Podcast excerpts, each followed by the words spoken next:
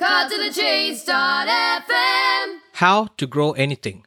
Hey, I'm Ravi Jayagopal, and you're listening to Cut to the Chase.fm, a show that brings you business, tech, mind, and marketing hacks for entrepreneurs and digital creators.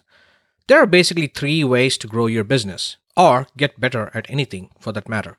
Number one, you can spend a lot of time. After all, in the beginning, most people have more time than money. So you spend more time growing it, like joining Facebook groups and forums, and you answer questions. You give away epic content. You build a list. You write a Kindle book. You create a YouTube channel. You create a whole bunch of videos. You post on Instagram. You write guest articles and do guest interviews and so on. Number two, you spend money. So spending money does get you faster results. So which means you could do a paid promotion on uh, paid ads on Facebook, Instagram, on other people's podcasts, ads on email lists, AdSense, affiliate marketing. You can hire people to do your content marketing in the form of contractors and freelancers.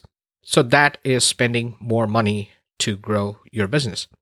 Number three, spending a little bit of both time and money. Now, this, of course, is the fastest option, but this may also be the hardest for a lot of people especially those who are still new to this entrepreneurial journey, because when you're just getting started, most of us may not have or may not know that we need to spend both time and money and we may not prioritize it. But if you can get to the point where you see the value in it and figure out a way to do both, then this is absolutely the fastest way to grow a business, learn something new or improve something, grow an audience, and get to your 1000 true fans.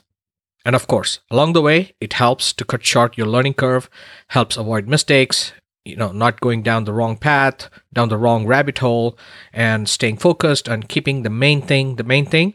You can do all that if you have somebody in your corner, hint, hint, like yours truly, as a business coach. So check out my business coaching programs at cuttothechase.fm slash coaching. And even if it's not me, I would absolutely recommend that you get somebody who can be your business coach and help you with all of that. Or you could end up being stuck and maybe even have a setback if you're constantly trying to crowdsource business advice. And to listen to my thoughts on crowdsourcing business advice, listen to episode number three, very creatively titled Don't Crowdsource Business Advice. So check out that episode, number 23, at cuttothechase.fm.